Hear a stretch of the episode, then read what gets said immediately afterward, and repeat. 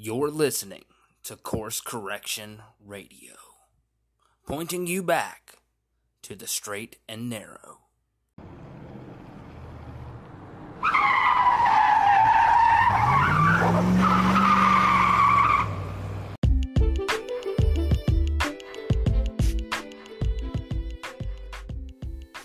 Hey guys, welcome back to Course Correction Radio. This is Trey Harris, the once pretender, now turned defender of the Christian faith.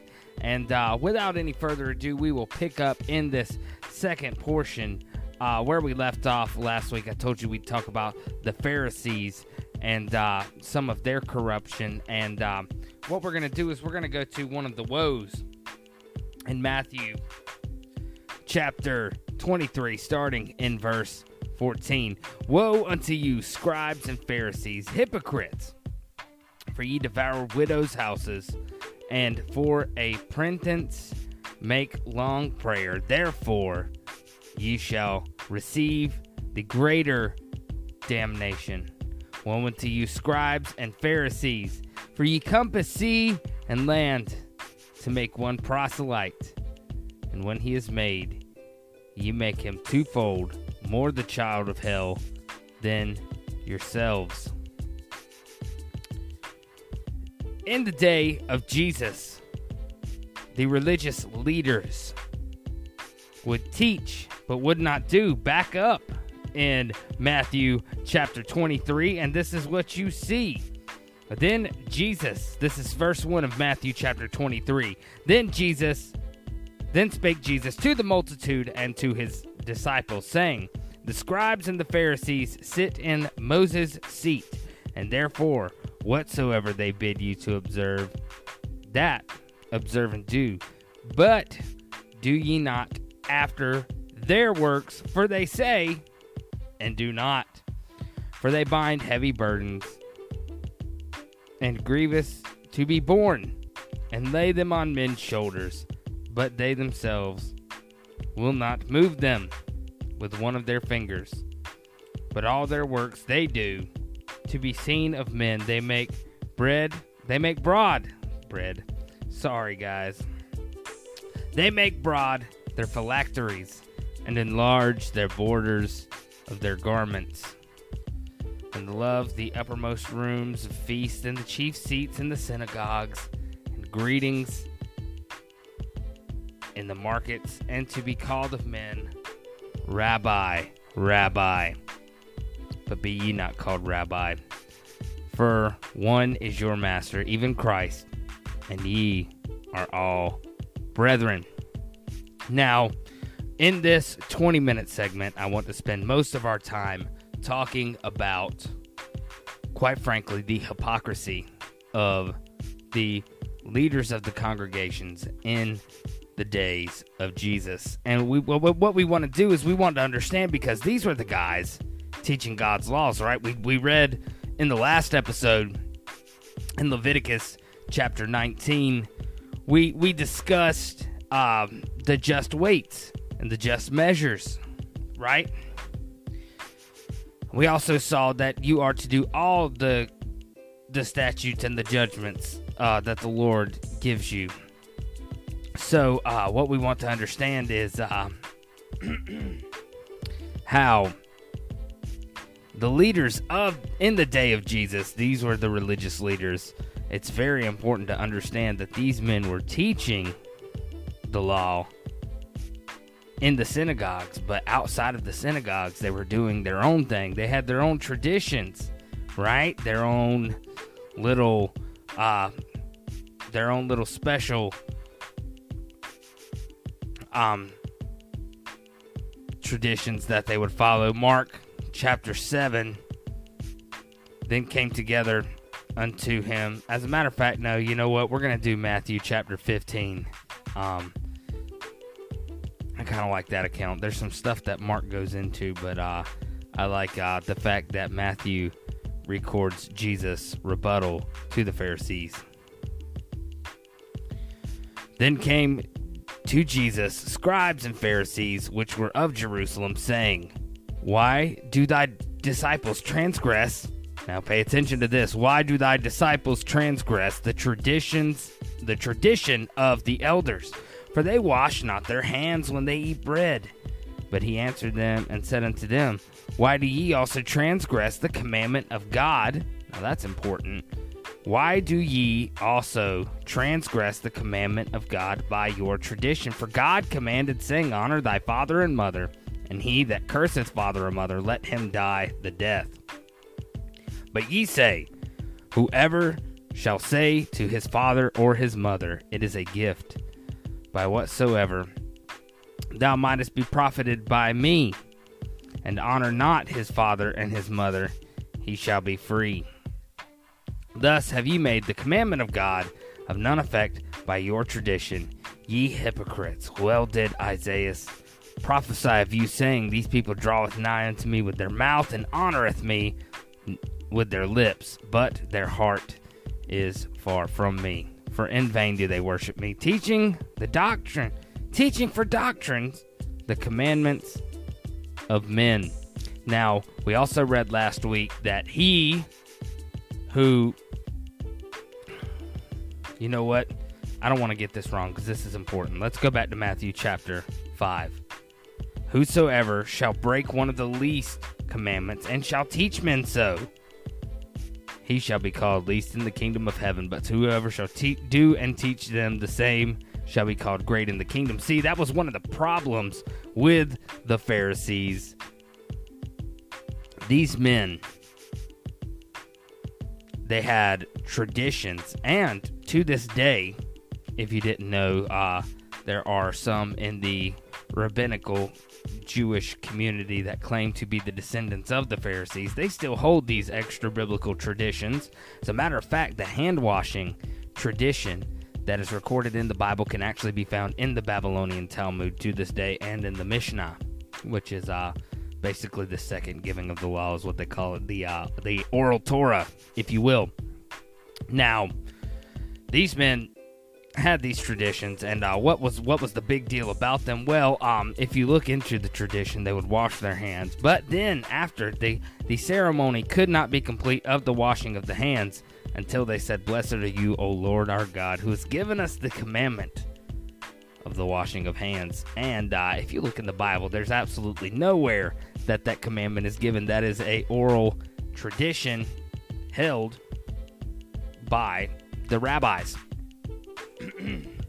now, uh, why do I bring that up? Um, well, mainly because these were the men teaching the law, and they were they were hypocrites. We we, we see it in Matthew 23. They were seizing widows' houses. Now, um, one key bit of importance there, and we're gonna go to the book of Isaiah for this is uh, very important right there in the first chapter of Isaiah. This is what it says.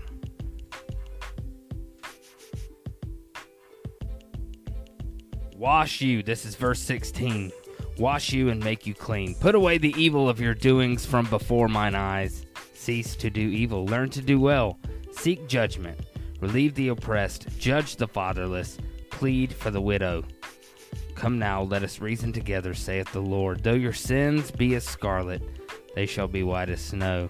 Though they were, though they be red like crimson, they shall be as wool. And there, look, people love to quote that verse, but there's a qualifier there. If ye be willing and obedient, ye shall eat the good of the land. But if ye refuse and rebel, ye shall be devoured with the sword, for the mouth of the Lord has spoken it. Now, um, so uh, let's let's let's let's think about this. Let's let's make this let's make this practical, shall we? Let's uh, let's reason through this. Um, so we see the Pharisees; they say and do not. But how many times do we see that in the church? They say they do not. They say they do not.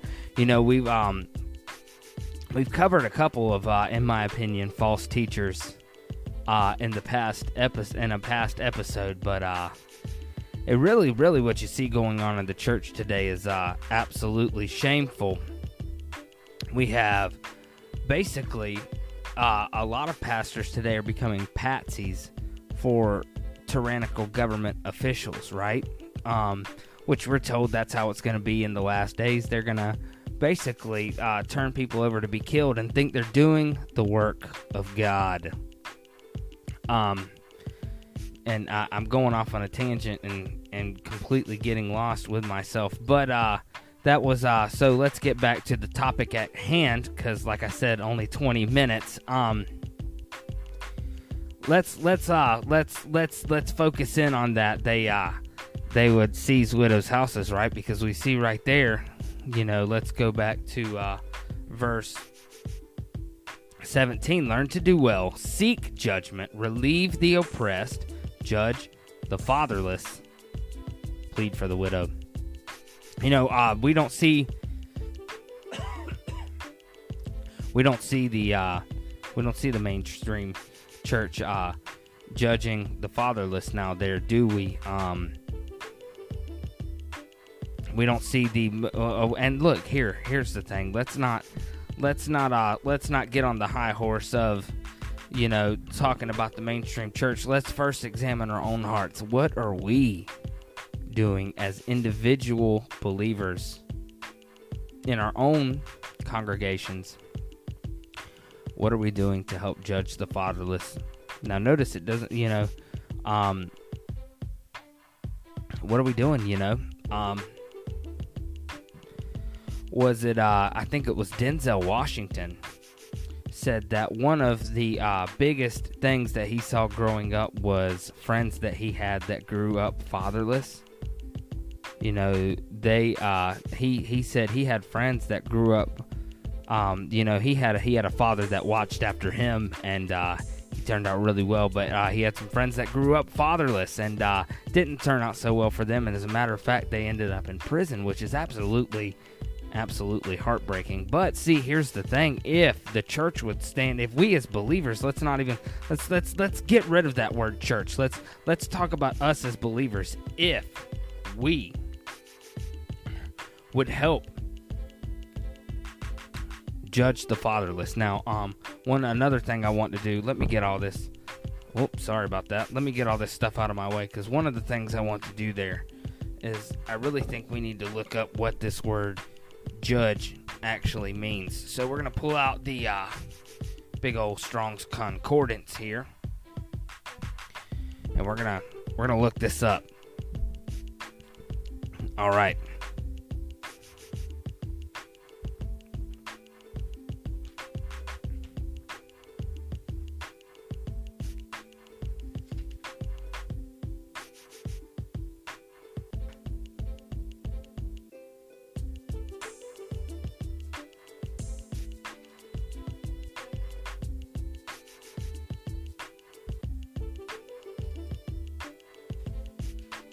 Sorry, I know I got some dead some dead air going there, guys. Um, but you know, I really think it's uh, critical that we understand this. So, Isaiah 117, judge. The word there is the Hebrew word 8199. So what we'll do is we'll flip back to the Hebrew section and we'll go to 8199.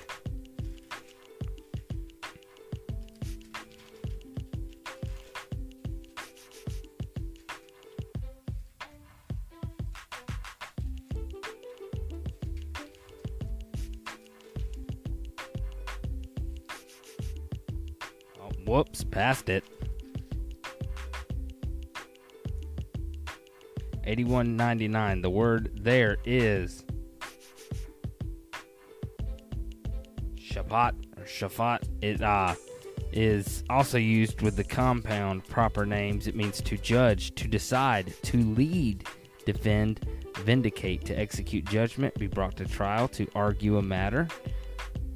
Um, so we see that it can have various connotations. We can judge, decide, lead. It basically seems to be a form of, you know, mentoring, a disciplinary form of mentoring. You know, we we step alongside these people and we we we we coach them. Um, from what I can tell, I could be wrong there, but you know, when I see things like to lead, to defend, to vindicate, this is them letting them know, hey, we're on your side. We only want the best for you. But are we doing that? I would argue I I I've I, I can only speak personally. Um you know, I, I I don't go out and seek the opportunity and I probably probably definitely should. I but there there are times I've been very thankful where God has placed um, people in my path that have not had father figures, and I've been very blessed to help them out in ways. Um, and like I said, I can only thank the Father for that because He placed them in my path. I didn't go looking for them. So, and this isn't to toot my own horn because I really do need to do a better job, especially in such crucial days where people are so divided. But, um, nevertheless, um, and as far as taking care of widows, you know, relieving the oppressed. You know, here's the thing about it is we hear a lot about certain types of oppression in the media today from the pulpits of the modern evangelical church, the uh, Big Eva movement. Uh, love, love that phrase. I'm gonna have to start using that one myself. Um, but you know, we we we we hear a lot of, you know, we hear this phantom oppression but here's the thing about it the simple fact of the matter is visible oppression, regardless of somebody's ethnic background. Um, because really, you know, that doesn't matter to God. God made us all unique, and He made us different colors for a reason. But you know, the the Bible makes it very clear that it rains on the just and the unjust alike. You know, We've we've just talked about equal weights and measures, and that's that's really the thing here, right? Because what we see is we see a relief of the oppression, but it's not of equal weights and measures. It's really not. And you know, I'm not saying that anybody anybody who is oppressed needs to be relieved. Oppression is absolutely horrible, but there's other things that goes with that. Learn to do well, seek judgment, relieve the oppressed, judge the fatherless, plead for the widow. You know, I hear a lot of these preachers they talk about oppression, oppression, oppression, oppression, oppression, but what are you doing about it? You just sit there and talk. It's almost like um oh man, what are they what are they uh oh man, what is that term that people use um there's um and of course it's not going to come to me now but you know basically it's they're they're all talk. They they speak themselves up. It's almost like they they talk about well now i've talked about it so i can check it off my list and move on. But what are you doing to relieve the oppression? Because right after that it says judge the fatherless. Are they not an oppressed group? Does it matter? I mean are we going to let one are we going to let one fatherless person suffer because they don't fit the bill of what we consider modern oppression with critical theory and things like that? I mean, come on. Now, last time I checked, Jesus died for everybody, regardless of what you look like, where you came from. Jesus died for everybody. It says, For God so loved the world that he gave his only begotten Son and you pastors who are out there preaching and trying to make it about one group or another, shame on you. You ought to be absolutely ashamed of yourself for what you are doing because you you are making the command of God of none effect because of your tradition. You are holding to secular theory, cultural cultural Marxism. Such a load of baloney. There's only one type of Marxism, and it's Marxism. And it is antithetical to the Bible. It is an atheistic, satanic idea, and it's just. Oh, it's unbelievable. You know what? We got 45 seconds left before we hit the 20 minute mark, and I don't want to get on it, but all you pastors out there, if you hear this, you better get on your knees and you better repent. Because you are going out there, You are making disciples with your critical race theory, and you are making them twice a child of hell as yourself. You ought to be ashamed of yourself. God died for everybody. Yes, the, he died for blacks. Let's do we do we really need to sing the song that they teach us in Sunday school? Red and yellow, black and white. They, all of them, they are all precious in his sight. Jesus loves all the little children of the world. And it's time we focus on relieving those oppressed in the bondage of sin and saying, Repent, for the kingdom of heaven is at hand. Because that is the only thing that is going to fix the problems in this world right now. Repent. Give your life to Jesus Christ. Confess your sins before Him, and He is faithful and just to forgive you and to cleanse you from all unrighteousness.